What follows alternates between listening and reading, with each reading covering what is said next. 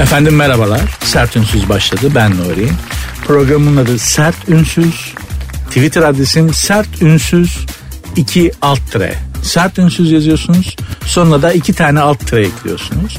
Ve böylece bana tweet atabiliyorsunuz. Biraz alengirli bir Twitter adresidir farkındayım.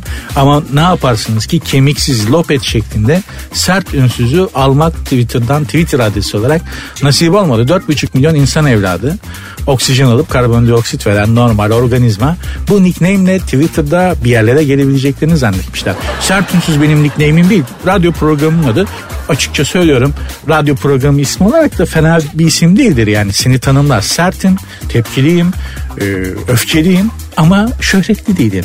Beni tanımlayan bir şey ama sosyal medyada senin sert ünsüz nereye götürebilir ki binik olarak değil mi? Neyse yani program başlamadan bir dakika önce radyoya gelirsen 30 saniye önce de stüdyoya gidersen hazırlıksız böyle olur. Ne diyeceğini bilemezsin saçmalarsın. Genelde bunu şuradan anlarsınız şöyle olur. Şöyle programa başlayan radyo DJ'leri vardır. Başladık geldim. Bu ne demek biliyor musun? Ben bir sığırım. Ne söyleyeceğimi, açılışta ne yapacağımı hiç düşünmedim. Olsun kaptırır giderim. Millet de zaten araba kullanırken falan trafikte dinliyor. Her türlü yediririm. Bu böyle olmuyor. Artık dinleyici bizden daha uyanık. Eskiden e, radyo programcıları, işte televizyon programcıları, gazeteciler hakikaten donanımlı insanlardı. Şimdi öyle değil. Şimdi tam tersi. Dinleyiciler, müşteri daha doğrusu bizden daha donanımlı. En az bizim kadar kaynaklara hakim, araştırıyor, dinliyor ve çok acımasız. Anında gömüyor seni. İnşallah ben sizi mutlu ve mesut edecek bir sohbet. Saat 10'a kadar zannediyorum. Program programın patron dinlemiyorsa eğer saat 10'a kadar e, hoş sohbet içerisinde sizleri gideceğiniz yere kadar kemiksiz lopet şeklinde sinirsiz teslim edeceğim. Başladık görüşmek üzere.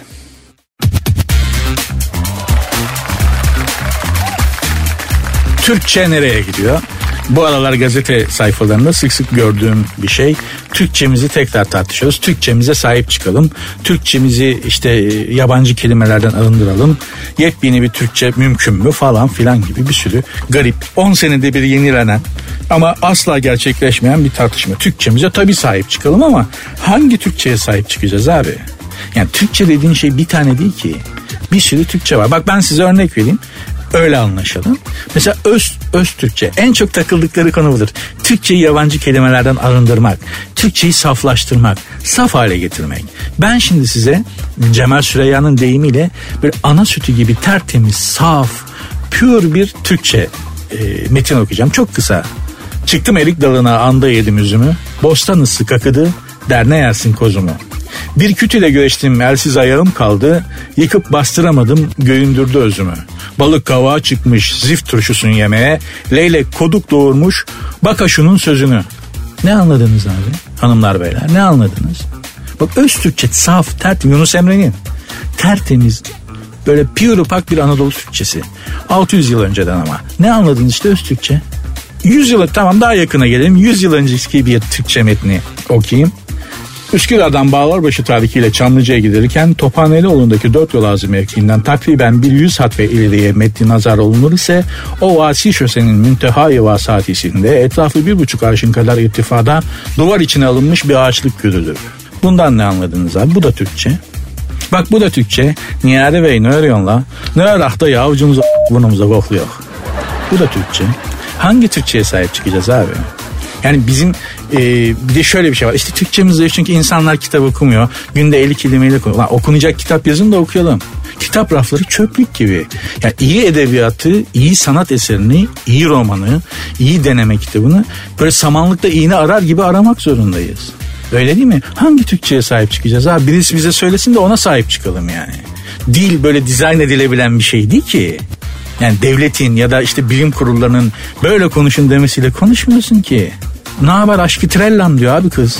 Hadi engel ol. Aşkı trellan ne lan? O an bitiririm ilişkiyi. Ama konuşuyor. Böyle söylüyor artık. Buna yapacak bir şey yok. Bak dünyada böyle mi Mesela Fransa'da ben Fransız hayran değilim ama Fransa'yı bildiğim için oradan örnek veriyorum. Retorik diye bir ders var. Yani hitabet sanatı, güzel konuşma sanatı. O retorik dersini geçemiyorsan e, sınıfta kalıyordun o zamanlar.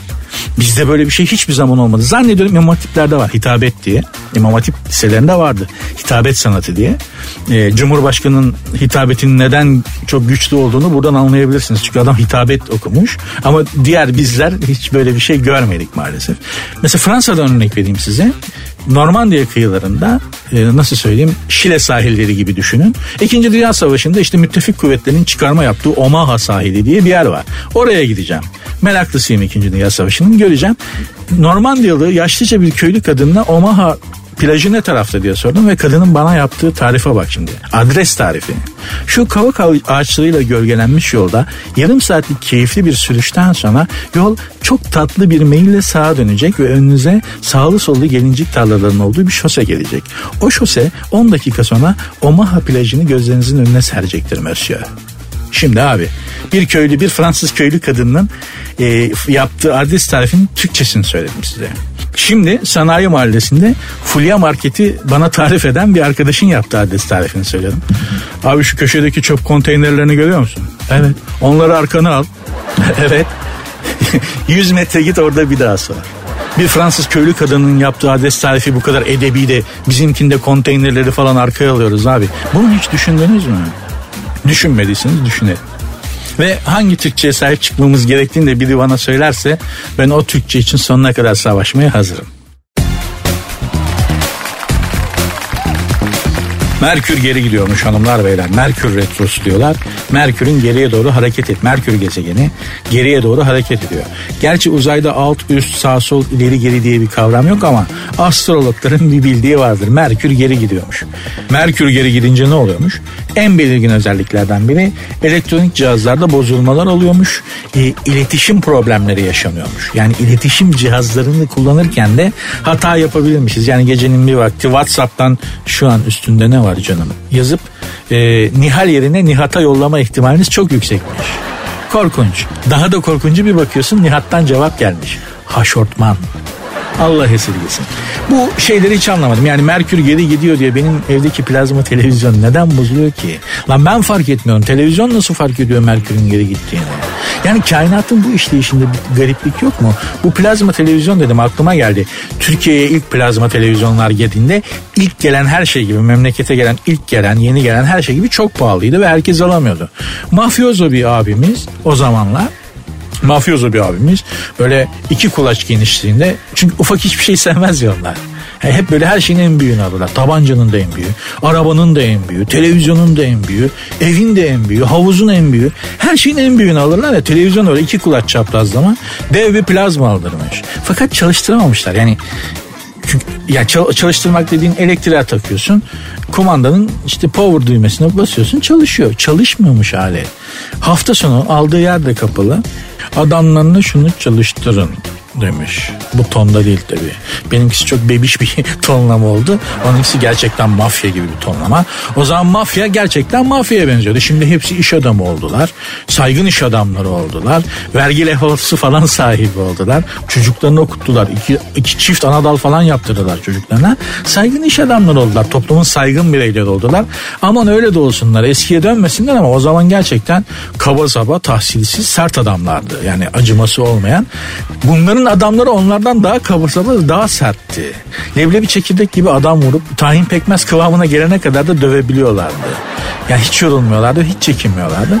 İşte o adamlarına diyor ki birini bulun şunu çalıştırdın. Akşam maç var maçı seyredeceğim. Tabii bir panik sarıyor mafyozonun adamlarını. Diyorlar ki bu televizyonun markası ne bir bakalım. Japon. O zaman diyorlar ki bir Japon bulalım bunu çalıştırsın. Yani bak bir elektrikçi, bir televizyoncu bulalım demiyorlar. Neden böyle düşündüklerini bilmiyorum. Aynıyla vaki gerçekten yaşanmış bir olay anlatıyorum size. Diyorlar ki bir Japon bulalım bunu çalıştırsın. Japon'u nereden buluruz? Sultanahmet'ten. Bunlar Sultanahmet'e gidiyorlar Japon bulmaya. Japon turist araklayıp televizyonu çalıştıracaklar. Çünkü Japonların kafasının yani bütün Japonların elektronikten anladığını düşünüyorlar.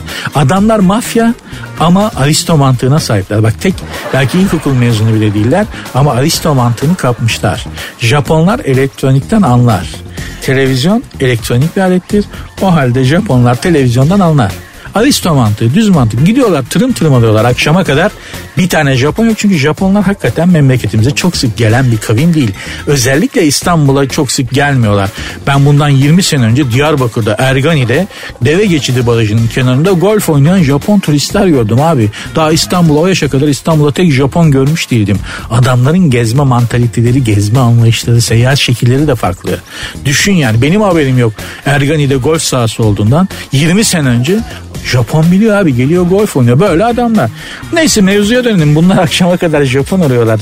Tam ümidi kesecekken bir tane buluyorlar. Aha diyorlar Japon tek adam direkt paketliyorlar. Fakat Japon Türkçe konuşuyor. Yani ya yapmayın falan ayvala konuşmadan Japon diyorlar. Televizyonu tahmin edeceksin yürü gidiyoruz bir şey yapmayacağız. Adam şey diyor ayvala ben Türkmenem ceryan bilmerem diye. Türkmenler onlar da çekik olur ya Türkmen kardeşlerimiz böyle Japonların gözleri gibi. Adam bir türlü Türkmen olduğuna ikna edemiyor. Gözler çekik ya sen konuşmadan sen nasıl Türksün Japonsun bizi kandırıyorsun diye. Götürüyorlar. Televizyonu çalıştıramıyor adam çalıştıramadığı için bir daha dayak yiyor. Bak bunların hepsinin Merkür retrosu olduğu için Merkür geri gittiği için olduğuna beni ikna edemezsiniz. Sayın astrologlar 2024'e kadar boş zamanları yokmuş astrologların. Okudunuz mu haberi? Pandemi yüzünden insanlar gelecek kaygısı yaşadığı zaman bu bilinmeyeni bilmek, gelecekte ne olduğunu anlamak için böyle garip garip işler yaparlar. Şu anda kalbur üstü astrologların 2024 senesine kadar boş günleri yok abi. Ve seans başına 2000 lira falan kesiyorlar. Allah 100 bin bereket versin. Pandemi hepimizin işlerine inşallah böyle yansır.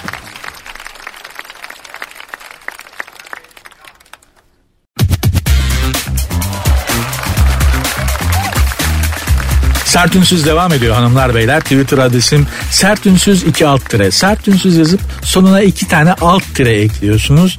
Bunu yapmayı başarabilirsiniz ki gerçekten yapmak zor. Hele bir araç kullanıyorsanız ya da otobüste hoplaya zıplaya yani memleketteki yol kalitesi Mogadishu seviyesinde olduğu için hoplamadan zıplamadan bir araç içerisinde bir yere gitmek çok mümkün değil.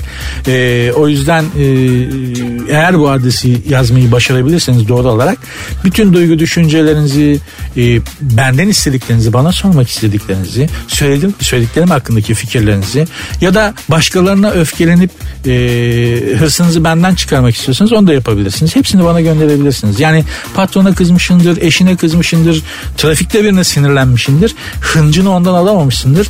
Geçir bana abi, gönder. Gönder gelsin fark etmez. Arkadaşız şurada ne olacak sizin canınız sağ olsun ya. Ha karşılık veririm o da ayrı konu. Güzel. Anlaştıysak devam ediyorum. Almanya'da neonaziler kalabalık bir grup olarak e, Türkleri ve işte diğer e, yabancı milletleri aramızda istemiyoruz. Bunlar bu ülkeden gitsinler demişler. Biliyorsunuz Avrupa'da maalesef e, ırkçılık, faşizm hızlı yükseliyor. Ha ne zaman kayboldu ki? Haydi üzerine sadece bir ölü toprağa serpmişlerdi 2. Dünya Savaşı'ndan sonra. Onlar yeniden hortluyor. Avrupa'da faşizm hiçbir zaman kaybolmadı. Adolf Hitler'in gölgesi hiçbir zaman Almanya, e, Avrupa'nın üzerinden kalkmadı ki sadece Almanya'nın değil. Faşizm Avrupa zihniyeti içerisinde her zaman vardı. Her ta Töton şövalyelerinden beri. Tarih karanlık çağlardan gelen bir şey yani. Şimdi burada tarih bilgini döktürüp çok bilmişlik yapmak istemem. Hayır isterim yapayım.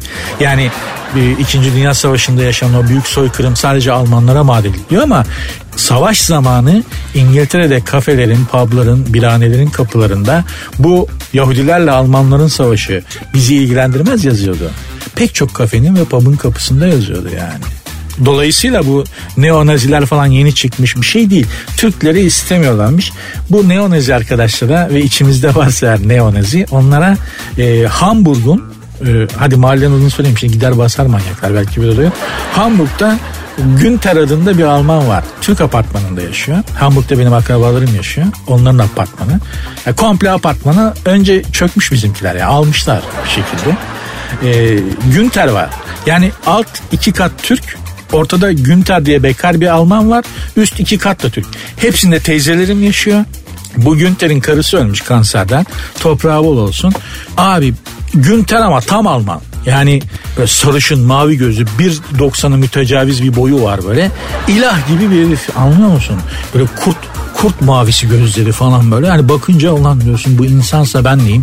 Bunun kromozomları nasıl dizilmiş benimki nasıl dizilmiş falan böyle kendini sorgulatıyorsun. Yakışıklı oylu postlu sarışın hakikaten hani ulan, ulan acaba hakikaten bunlar üstün ırk mı falan diye insan kendi içerisinde sormuyor değil. Günter'i gördüğünüz zaman böyle ama Günter iki alt katı Türk iki üst katı Türk olunca apartmanın maymunu olmuş tabii. İbiş etmişler bizim Günter'i. Bir kere yalnız kalmış adam. Uyanık da çakal bir Alman kafa çalışıyor. Bütün apartmandaki kadınlara anne diyor. Şimdi o kadınları düşünün Bunlar Anadolu kadınları. Çocukları da bulgur pilavıyla bilmiş. Kavruk böyle bir atmış.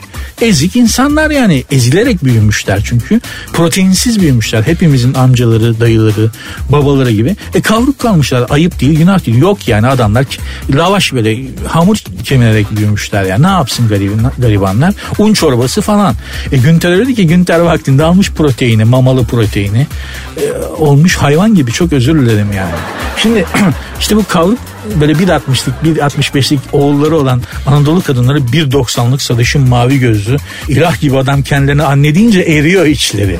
Bunu bir bakıma alıyorlar abi. Bunu bir besiye çekiyorlar Günter'e. Ya ben şöyle bir şey e, gördüm. ya şöyle bir şey oluyor bak. Teyzem yukarıdan aşağı sesleniyor. Gunter, Gunter. Günter çıkıyor. Efendim anne çorba yaptım gelmiş karnın aç mı? Geliyorum anne.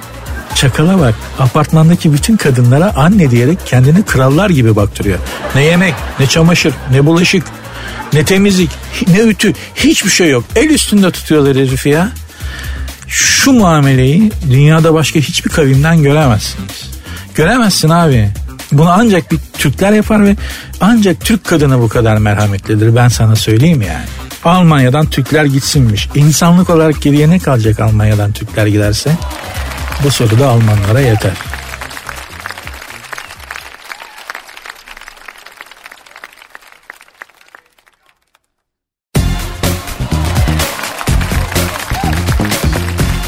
sert ünsüz devam ediyor. Az önce işte bu Almanya'da neonazilerin Türkleri istemiyor. Türkler Almanya'dan gitsin. Türken Raus içerikli daha önce binlercesini yaptıkları yürüyüşten bahsetmiştim. Yurt dışındaki Türk'ün de başka bir hali vardır ama yani. Hani hakikaten e, kendi farkını hissettirir her yerde. Hepimiz öyleyiz. Hepimiz bunun örneklerinde yaşamışızdır. Ben e, Sacré-Cœur diye bir katedral var Paris'te. Perşembe akşamları e, bir ayin yapılıyor ve Rahibe Maria diye bir kadın ilahi söylüyor ama Maria'da bir ses var. Ağlarsın. Bak şurada makberi söylesin. Yani Z kuşağı, Y kuşağı, X kuşağı fark etmez yani. Firavun'u mezarından çıkar 10-10 ağlatır. Ve öyle bir ses var Maria'da. Sırf Maria'nın sesini dinlemek için katedrale gidiyorum. Ya o sesi dinlemek için muazzam bir ses. Katedralin de cemaati çok sert. Yani o böyle misafirler için ayrılmış bir yer var. Orada duruyorsun efendi gibi e, Maria'yı dinliyorsun. Yani en azından ben öyle yapıyorum ama içerideki cemaat çok sert. Genelde Avrupa'daki öteki katedrallerde çok rahat yürüyebilirsin ayin sırasında. Çok fazla gürültü etmezsen bir şey demezler. Bu Sakrikör'ün katedrali çok sert abi. En küçük bir hata, hatada seni ite kaka dışarı kovuyorlar ve boylu poslu Senegalli cemaat mensupları var böyle 2 metrelik adamlar izbandut gibiler bu Beşiktaş'ın e, sağ kanadında oynayan yeteneksize benziyorlar neydi o Endiaye mi Heh. O, o, onun gibi böyle yarma gibi adamlar tamam mı? Onlar aralarda dolaşıyorlar. Katedrali gezen turistlerden herhangi birisi bir parça yüksek sesi çıkardığı zaman yakasına yakışıp böyle sürükleyerek kapıdan atıyorlar. Çok tavizsizler bu konuda. Adamlar haklı kendi e, meşreplerince ibadet ediyorlar abi. Ne diyebilirsin yani? Saygılı olacaksın. Efendim e, Rahibe Maria'yı dinliyorum. Kadın döktürüyor yani. Diyorum ki lan bu şimdi Türkçe söylese kim bilir nasıl olur falan filan. Akustik mükemmel. Çıt çıkmıyor. Maria döktürüyor zaten bizi bizden almış. Tam sol arkamda şöyle bir ses duydum. Cep telefonu çalıyor.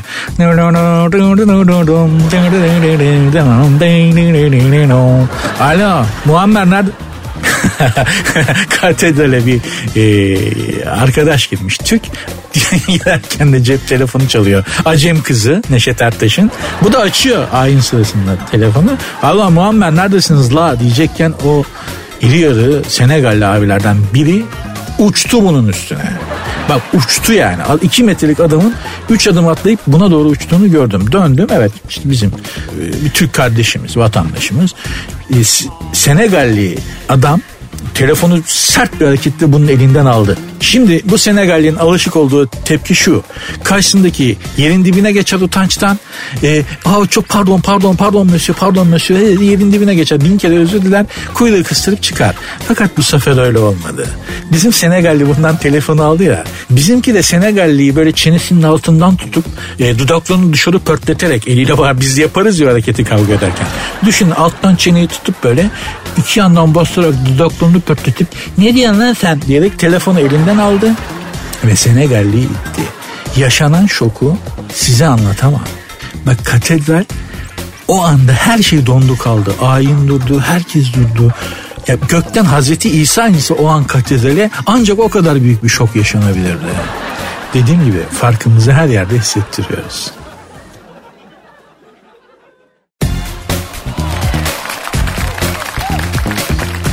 İşim gereği tanıştığım dünya ünlü, gerçekten ünlü insanlarla ilgili yaşadıklarımı anlatıyorum. Pek çoğu da e, saçma sapan şeyler çünkü çok ünlüler ve e, dünyaca çok ünlü bir insanlarla bir araya geldiğinizde genelde saçmalıyorsunuz. Çünkü çok ünlüler ve e, beklemediğiniz bir samimiyet, bir yakınlık görünce de he, he ne yapacağım diyorsun. Mesela ben Al Pacino ile tanıştım. İstanbul'a geldi.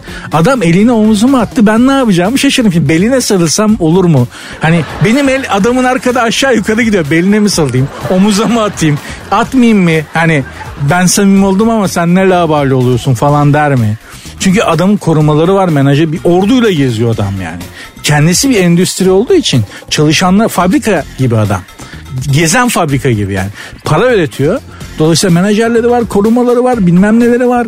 Ee, Rider istim. Sonuçta bizim ajans bunu reklamda oynatacaktı abi. Adam İstanbul'a gitti. Sonra parada anlaşamadılar. Fakat adam İstanbul'a gelip konuşmak istemiş. O zamana kadar İstanbul'u görmemiş. Geldi. Adamı attılar işte kaç yıldızlı bilmiyorum ama epey yıldızlı bir otele. 7 yıldızlıydı galiba. Fakat Rider'ın da ne yiyeceği yazmıyor. Yani soruyorlar bu adam ne ister diye yazmışlar işte bilmem kaç santigrat derecede San Pellegrino bilmem ne işte şunlar bunlar ne renk bornoz sevdiği bile yazılır ne yiyeceği yazmıyor adamın. Dedim ki bu adam or, or, bu adamın orijini İtalyan değil mi abicim? İtalyan. Buna dedim dayayın spagettiyi makarnayı gitsin. Tamam mı? Yani çünkü bu adam İtalyan abi.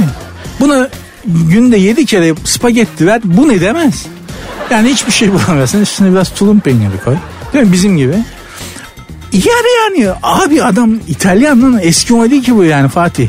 Eski mi olsa düşünürüz değil mi? Folk, folk mu yer? Nereden bulacağız folk diye. Değil mi? Yani ama hani İtalyan. Baba Amerikalı ama orijini İtalyan. Her yerinden İtalyanlık akıyor. Tamam Al Pacino. Babaya dayayın makarnayı yesin dedim. Gece aradılar. Menajeri kıyamet kopartıyor diye. Ne oldu ki dedim. Babaya makarnayı yoğurtlu sarımsaklı vermişler. Herif dördüncü şişe yanıyor ya gece susuzluktan. Herif dördüncü şeker de var babada çaktırmıyorlar. Tabi dört şişe büyük böyle bir buçuk litrelik suyu kafaya dikip sürekli de tuvalete gidince uyku haram çıldırmışlar. Ya beni aradılar. Yani kadını dediler sakinleştiremiyoruz. Bağırıyor çağırıyor lobiyi birbirine kattı. Ben ne yapacağım dedim ya kadına. Yani hani ne yap? Nasıl sakinleştireyim? E de sen spagetti verin dediler. Sonradan söylediler. Götüren garson arkadaş yani servisi yapan arkadaş demiş ki ya yaman yazıktır şeyde biliyorsun e, açık büfede de hiçbir şey ziyan edilmez ya. Bugün köfte ise yarın tas kebabın içinde gelir ya o. Tas kebabı olarak gelir. Yoğurtlu sarımsak artmış biraz artık niçin yaptılarsa makarnanın üzerine sığmış baba. Baba e, Al Pacino da bunu yemiş. Şimdi Avrupalılar makarnaya yoğurt koymaktan nefret ederler. Çünkü onlar yoğurdu tatlı bir şey olarak algılıyorlar. Yani şöyle düşün. Bizim e, makarnaya dondurma koyar mısın? Hani makarnanın üzerine. Bizim yoğurt koymamız da onlara öyle geliyor. Sanki makarnanın üzerine dondurma koyup yediğini düşün. Yoğurdu koymak öyle bir şey onlar için. Abi gittik. Al Pacino'nun yanında bu büyük böyle damacı büyük sulardan bitmiş iki tane var tamam Herif yalnız konuş abicim hepimiz yoğurtlu sarımsaklı makarna yedik şimdi yalan söylemeyelim. Oğlum senin midende ne ya adam çok özür dilerim bu ifade için. Adamın içinde köpek ölmüş gibi.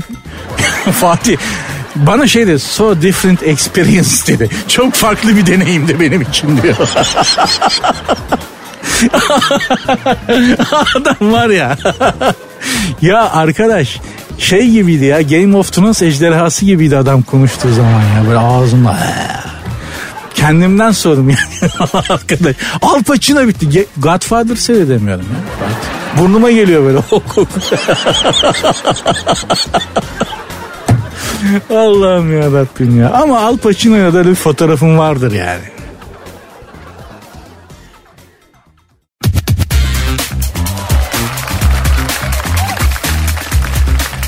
Yüzme havuzları açılacak mı?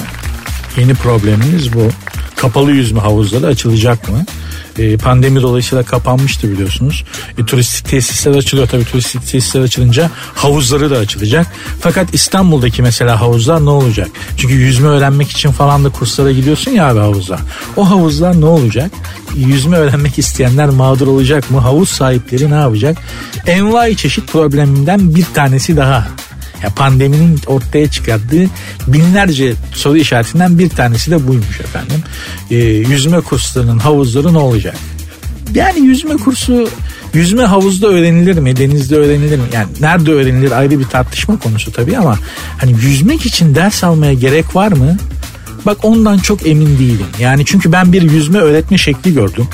Baya yani böyle o günden sonra yüzme kursunun çok da gerekli olmadığını düşünüyorum. Bu İstanbul Boğazı'nın girişinde Karadeniz tarafına doğru SAT grup komutanlığı vardır. Bizim SAT komandolarımız ordumuzun medarı iftiharı olan SAT komandolarının e, karargahı orada. Aynı zamanda orada eğitim yapıyorlar. Yeni SAT'ların eğitildiği bir yer. Nefis bir yerdir ayrıca. El değmemiş çok bakir bir yer. Oradayım. SAT komandosu değilim efendim ama hani davetli olarak oraya gittim bir şekilde. Hmm, iki otobüs asker geldi. Bahriyeli, Gölcük'ten. Şimdi bunlar e, Doğu Anadolu, İç Anadolu, işte Güneydoğu Anadolu'dan gelmiş Bahriyeli asker olarak e, Gölcük'e gelmiş arkadaşlar yüzme bilmiyorlar. Bunları yüzme öğretsinler diye SAT Grup Komutanlığı'na göndermişler. Çoğu işte yani Anadolu'nun çeşitli yerlerinden gördükleri en fazla şey ırmak belki ya da dere yani su olarak. Nasıl yüzme öğrensin çocuk bilmiyor. E, Bahriyeli de yapmışlar. E Bahriyeli'nin de yüzme bilmemesi abuk bir şey göndermişler SAT komandolarına 30 kadar çocuk bunlara yüzme öğretin. Abi ben orada bir yüzme öğretme şekli gördüm. Böyle bir şey yok. Şöyle İki tane kocaman filikaya bunları bindirdiler sağlı sollu. 30 tane askerin. Her iki filikada iki tane assubay başçavuş. Filikalar İstanbul Boğazı'na doğru hafifçe açıldı. Zaten derin bu su çok da açılmasına gerek yok. Şöyle başçavuş şöyle bir talimat verdi. Kalkın lan ayağa dedi. Herkes ayağa kalktı. Ben dahil. Hepimiz ayağa kalktık. Ya çünkü öyle bir ses tonu ki yani öyle bir tonlamayla söylüyor ki adam bundan 2000-3000 yıl önce yaşasa kesin Mısır'a firavun falan yaparlar. Ya da Roma döneminde yaşasa Jules Caesar olur o ses tonuyla adam. Kalkın lan ayağa diyor. Doğadaki her şey ayağa kalkıyor yani. Herkes ayağa kalktı.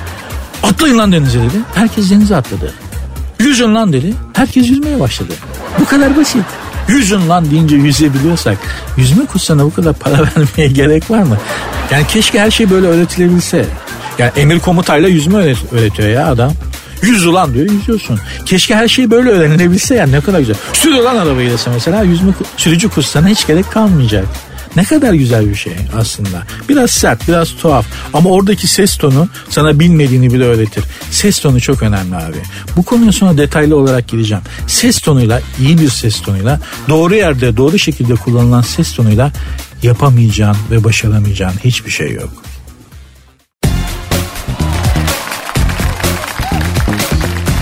Sert ünsüz devam ediyor arkadaşlar. Twitter adresim sert ünsüz 2 alt tire. Yani sert ünsüz 2 yazıp sonra da alt tire koymuyorsunuz. Sert ünsüz yazıyorsunuz. Sonra da iki tane alt tire ekliyorsunuz. Ve bana ne istiyorsanız yazabilirsiniz tweet olarak. Acımasız olun.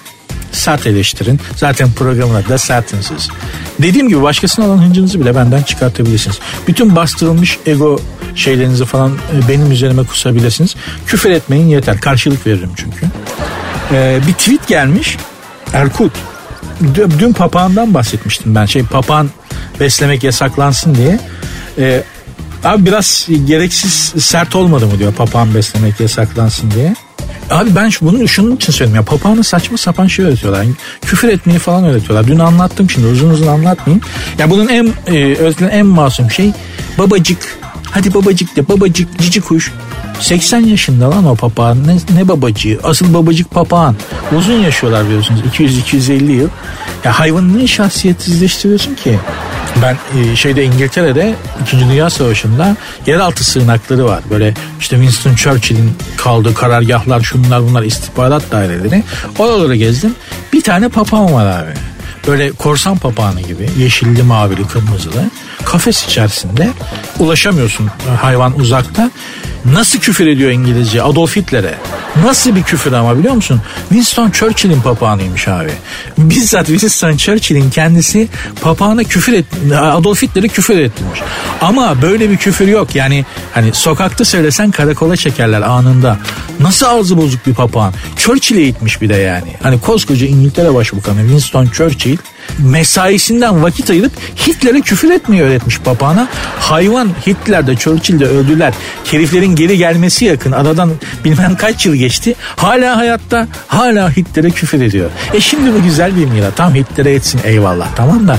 Normal şartlarda beslediğin papağandan bahsediyorum. Senden 150 sene fazla yaşayacak. Ve senin öğrettiğin küfürü önüne gelene saydıracak. Bu dünyaya bırakılacak güzel bir miras mı Erkut sence?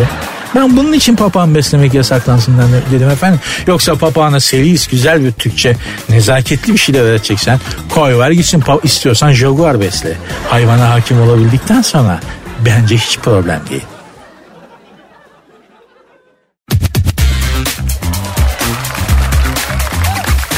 Sert Ünsüz'de devam ediyoruz. Nuri ile berabersiniz.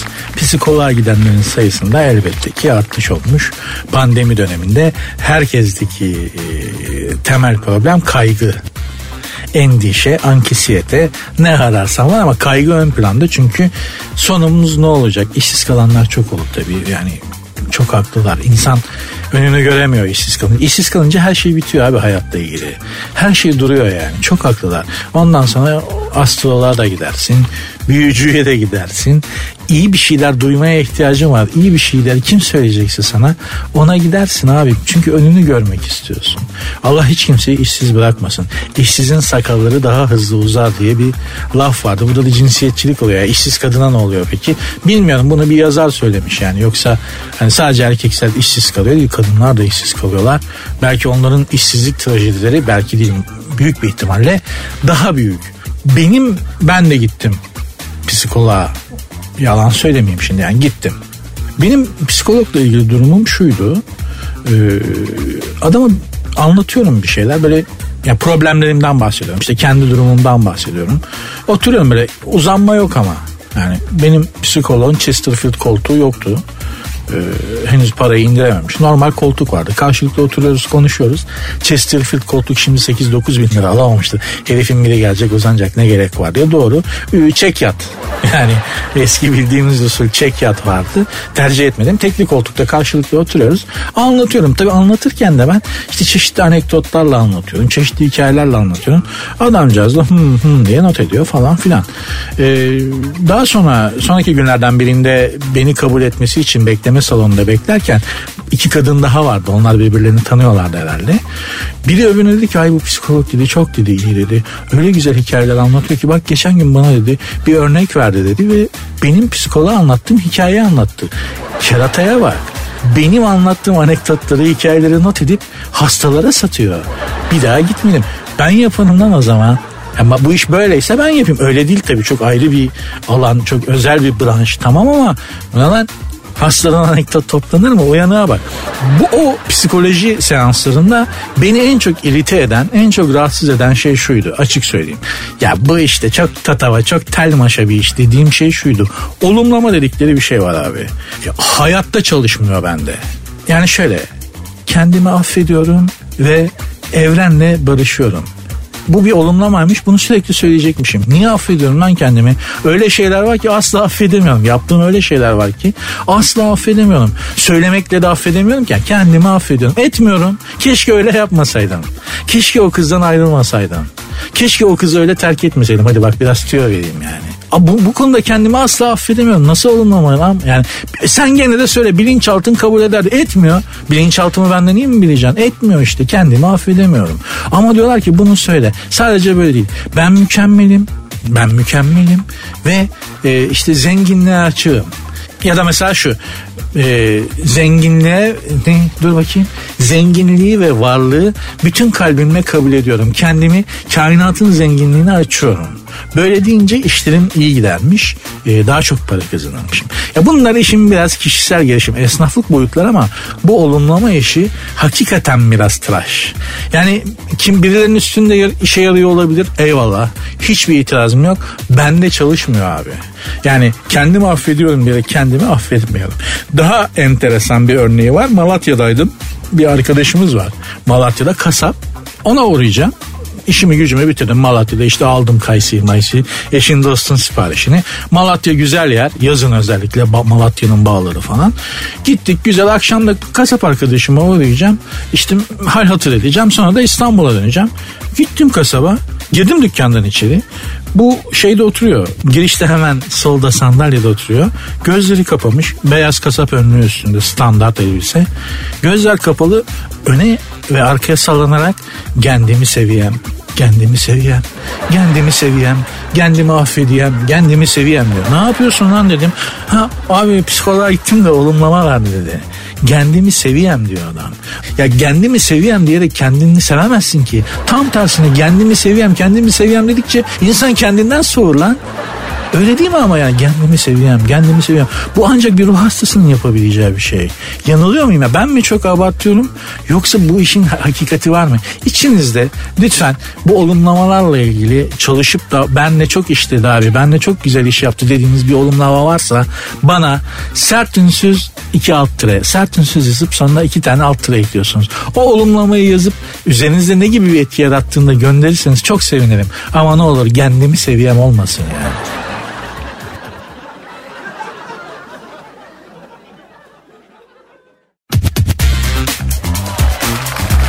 Sert Ünsüz'desiniz.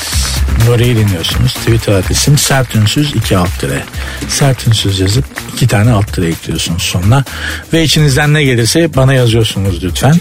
Az önce astrologların 2024 yılına kadar hiç boş günleri olmadığını ve sürekli randevularının dolu olduğunu söylemiştim. Çünkü geleceği bilmek istiyor insanlar ve pandemi yüzünden hiç kimse önünü göremiyor. Ama hiç kimse önünü göremiyor. Astrologlar nasıl görüyor bilmiyorum ama 2024'e kadar adamların ve kadınların astrologların boş günü yok. Tek sebebi var. Çünkü biz geleceği bilmek istiyoruz. Charles Dickens'ın Bir Noel şarkısı adında böyle incecik bir kitabı vardır. İncecik diye özellikle belirtiyorum. Çünkü kitabın kalını göz korkutuyor pek çok insanda. Öyle arkadaşlarım var. Abi bana bir kitap tavsiye et ama kalın olmasın diye. Kalın olunca ne oluyorsa kitap yani. Çünkü bunu bir yerine sokmuyorsun yani. Ucuna e, enjekte ettiğin bir şey değil kitap yani. Bunu okuyacaksın sonuçta. Azar azar oku. Bir sene de oku ama oku. Neyse mevzu o değil. Charles Dickens'ın Bir Noel şarkısı diye bir e, kitabı vardır. İncecik bir kitaptır dediğim gibi. Orada yaşlı aksi nalet bir adam vardır. Hayatta hiçbir şey olamamış bir adamdır. Zengindir, varlıklıdır ama ne evlenmiştir, ne çocukları vardır, ne sevmiştir, ne sevilmemiştir. Aşkı hiç tat, tatmamıştır.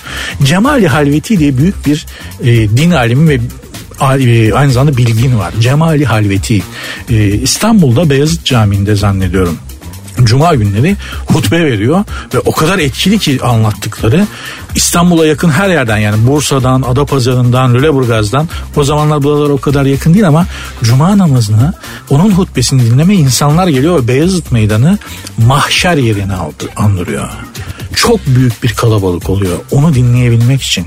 İşte böyle bir e, cuma günü Cemal Halveti adındaki bu büyük alim e, hutbeye doğru ilerlerken o büyük insan kalabalığının arasında bir tane köylü yolunu keser. Efendim der affedersiniz sizden bir ricam var. Buyurun der Cemal Halveti. Ben der e, Lüleburgaz'dan geldim eşeğimle eşeğimin sırtında buraya sizi dinlemek için ve e, hutbenizi dinleyeceğim namazdan sonra da döneceğim.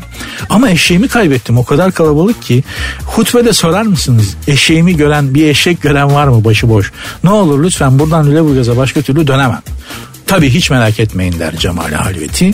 Çıkar hutbeye ve çok etkili bir konuşma yapar. Gene böyle insanların e, ruhunu açan, aklını açan, zihnini açan e, aa dedirten bir konuşma yapar ve sohbetin ortasında bir şey sorar.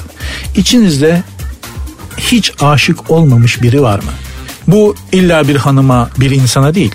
Bir işe, bir makama, bir eşyaya, herhangi bir şeye ne olursa olsun aşkı tatmamış hiç kimse var mı içinizde der. Üç kişi ayağa kalkar ve derler ki biz aşkı hiç tatmadık. Cemal Halveti bana eşeğini kaybeden biri vardı. Eşeğini e, kaybettiğini söylemişti. Burada mı o? Der. Eşeğini kaybeden köyde ayağa kalkar. Cemal Halveti ona der ki bak sen bir tane eşek kaybettin. Ben sana üç tane buldum. Allah aşkı tatmadan hiçbirinize ölmeyi nasip etmesin. Yaşanabilecek en güzel şey. Yarın görüşürüz.